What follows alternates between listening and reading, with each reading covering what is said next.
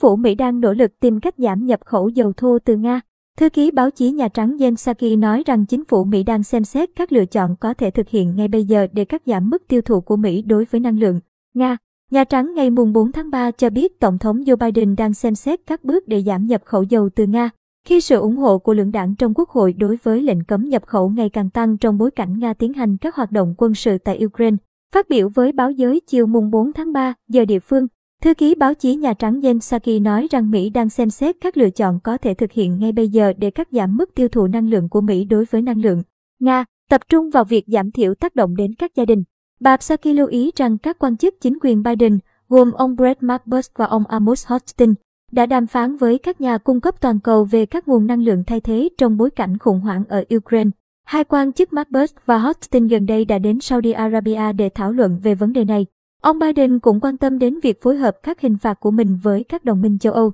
những nước không thích hạn chế dầu và khí đốt tự nhiên của Nga do phụ thuộc vào nguồn cung năng lượng của quốc gia này. Tuy nhiên, ý tưởng cấm năng lượng của Nga đã thu hút được sự quan tâm của lưỡng đảng ở Mỹ. Dầu khí là nguồn cung cấp tiền khổng lồ cho Nga và lệnh cấm nhập khẩu sẽ tác động xấu đến nền kinh tế nước này vốn đã bị ảnh hưởng nặng nề bởi các lệnh trừng phạt của phương Tây. Khoảng ba phần trăm các chuyến hàng dầu thô nhập khẩu vào Mỹ đến từ Nga trong năm ngoái. Nga chiếm khoảng mười phần trăm nguồn cung dầu toàn cầu và là nhà sản xuất lớn thứ ba sau Mỹ và Saudi Arabia. Một nhóm các nhà lập pháp lưỡng đảng tại Thượng viện đã công bố dự luật hôm mùng ba tháng ba nhằm ngăn chặn việc Mỹ nhập khẩu dầu của Nga. Trong khi đó, Chủ tịch Hạ viện Nancy Pelosi cũng thể hiện sự ủng hộ ý tưởng này tại một cuộc họp báo.